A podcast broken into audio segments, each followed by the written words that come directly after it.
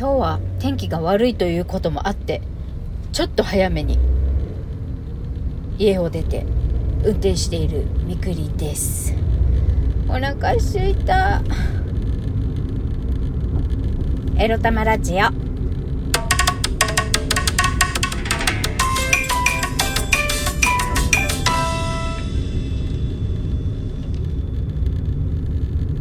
皆様、おはようございます。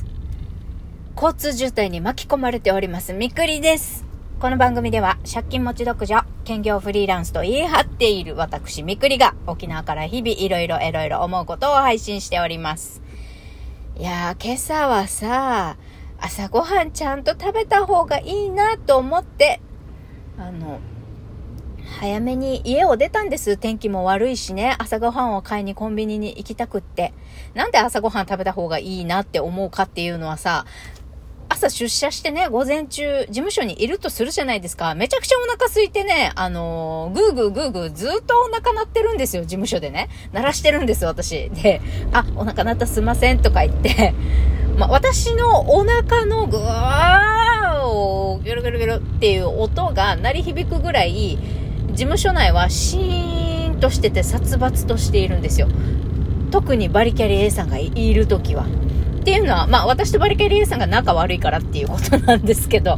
そうそうそう。まあ3人、バリキャリ A さんもいてて3人、シーコちゃんと私の3人体制で事務所に人がいるときは、シーコちゃんとバリキャリ A さんだけが喋ってて、私はほぼ一切会話に入ってこないで、ひたすらカタカタパソコンに向かって文字を打ってるっていうようなカオスな状況でございます。まあ、シーコちゃんと二人っきりでもね、あんまりそんなに別に話すことないから、話すことないっていうか、うん、ないから、静かなんですよ、事務所の中。非常に殺伐としている中で、私の この午前中ね、お腹すいた音がギュルギュルギュルギュルギュルってなるのが恥ずかしくてですね、朝ごはんは食べなきゃなと思ってコンビニ寄ったんでございます。そしたらさ、今日はおにぎり買おうと思って、よく、あの、サンドイッチ買うことが多いんですけど、ローソン行った時。おにぎりにはやっぱ一緒に飲むんならお茶よねと思ってさ、お茶？あの、ちっちゃいパックあるじゃないですか。7、80円。まあ、100円しないぐらいの紙パックの飲み物ってあるじゃないですか。ジュースとか、いろいろありますけど、お茶がないんだよ。お茶がなかったんだよ。私んちの最寄りのローソンは。でーってなって仕方なくく何ローソンのプライベートブランドの93円のマスカットティー買いました。おにぎりと合わないけど、でもマスカットティーは美味しい。ということで、ちょびっと幸せ気分を味わいながらの収録です。長くなりましたね。はい。えっ、ー、と、今日ね、テーマに入る前に、もうあと何 ?8 分ぐらいしか喋れないんですけど、えお便り差し入れいただきましたので、そちらから読ませていただきます。まず、お疲れ様ですの差し入れいただきました。それから、初めてコメントいただきました。めちゃくちゃ嬉しい。青彦さん、ありがとうございます。30年間、出版業界デザインの業務委託を受けていました。カタカナ職業ともてはやされた時代からすると、えギャラは10分の1から20分の1にはなりましたね。アメリカにはフリーランスのギルドがあって、最低ラインを守るって言い、守るって言いますが、安くても、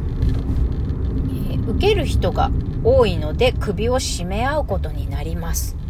ということで、そのメッセージとともに、お疲れ様ですの差し入れいただきました。ありがとうございます。いやー、かっこいいですね。30年間デザイン業務をされていたということで、もうプロ中のプロですね。いや、でも、ギャラが10分の1から20分の1ってとん、とんでもない価格破壊になっちゃってるってことですね。そうなんだ、フリー、まあデザインのお仕事って安くなってるんですね。けど今ここならとかあとランサーズとかこうプロのフリーランスの方からセミプロとかこう、まあ、超安い値段で最初は受けて経験を積んでねプロと言えるようになりたいと思っているアマチュアの方だったりもういろんないろんなレベルの人に仕事を頼めるようになり、やっぱ個人で戦うとなると、安く叩かれるし、まあ、個人だと経験積みたいとか仕事欲しいとか思ってる時は安くても受けちゃう青彦さんが書かれてるように安くても受ける人が多いんですよね。だから首を絞め合いますよね。ほんと。なんか、いや、どこどこの会社はこれやってくれたのにとか、別のフリーランスの人はここまでやってくれたのにとかさ、嘘か本当かわからんようなこと言われて、こう首絞められるわけですよね。はあ、そうなんですか。もう、お話の中に、こう、アメリカにはフリーランスのギルドがあるっていうことですが、ギルドっていうのは組合みたいなもんでしょうかね？チーム組んで、こう、同じフリーランスのデザイナーさんがチーム組んで仕事を受けるっていうようなイメージでしょうか？合ってるかな？青彦さん。サクッと調べただけなんですけどね、ギルドとは何ぞやと。まあ、組合みたいなもんで、まあ、チームになってね、仕事を受けると。これは今、日本でだったらフリーランス秘書の、えっと、仕事を受け合っている藤子さんとか、あとはキャスタービズ？キャスパービズ？キャスタービズ？どっちだったかな？こう、フリーランス秘書を派遣しますよ、みたいな、えー、っと、サービス？業者？もう3、もう30何社とかありますよね。3、40社ぐらいそういうサービスも日本から出ていて、まさにこのアメリカのとはちょっと毛色が違いますがこうある会社がねいろんなフリーランスをこう登録させて束ねていろんな会社から仕事を受けてそれに見合った人を派遣というかあてがって仕事を受けようみたいなのもありますよね。そうだからあそうでもさ欧米とかでもギルドがあってもやっぱ安くても受ける人欧米のケースとはまた別なのかな？とりあえずそうそう欧米ってどうなんだろうって気になってたんですよね私。もう日本ってやっぱりお客様は神様思想がまだあるからまだあるっていうかその支払う側とそれを受けてあの仕事能力を差し出す側は対等であるっていう意識があんまりね、欧米ほどは強くないので、日本って。まあ、お客様は神様状態でも、お客様のいいねでやるみたいなことだったり、あとは、まあ、自らね、経験とか実績が欲しいから、もしくはお金に困ってるから安くても受けるみたいな状況があると思うんです。でもこれってすごい搾取ですよね。特にウェブ業界とか、あとは漫画系とか、今だったら AI を作るような人だとか、プログラマーですよね。すっごい搾取されてません？日本国内って。技術者足りないはずなのに、頼みたい人はたくさんいるはずなのに、だからこそ仕事が溢れてるからこそ、こう、どこよりも安いとこに頼みたいみたいな、こう、クライアントさんもいて、なかなかね、なかな難しいですよね。依頼する側はより安くより質のいいもの。自分たちに都合がいい人に仕事依頼したいっていうのがあるけどそれやってたらさ本当にもうフリーランスでも制作会社でももう大変ですよ生き残るのに本当。なんか私思うんですけどデザインとか制作やったこと全然やったことない人ってあのチラシ1枚作るのにもねただただのなんかお絵描き感覚でただのセンスで感覚でやってると思ってませんみたいにイラッとくることがあるんですけどただそれはねデザイン業界制作業界にいたら、まあ、あるあるの話でそんなことに目くじら立ててたら仕事なんてできませんっていうあのきませんっていうので、それに文句言わずさささと仕上げるのがプロだっていうね、認識でいらっしゃる方も多くいらっしゃるかと思います。確かにそうなんです。そんなこと言ってたら、そんなのに目くじら立ててたら、お客さんそんなばっかだよって。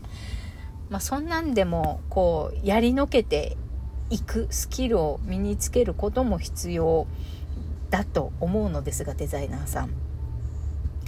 でもさ搾取されてまでやるのきついですよね。あれデザインもねお絵かき感覚でやってるわけじゃないんですよ。見やすくて美しくて。こう目的に沿ったデザインができるかどうかっていうのは、やっぱり学びと経験知識が必要なわけで、適当に文字とか絵とか写真とか並べてるわけじゃないわけですよ、デザイナーさんって。この、この制作物、作品が作れるようになるまでに、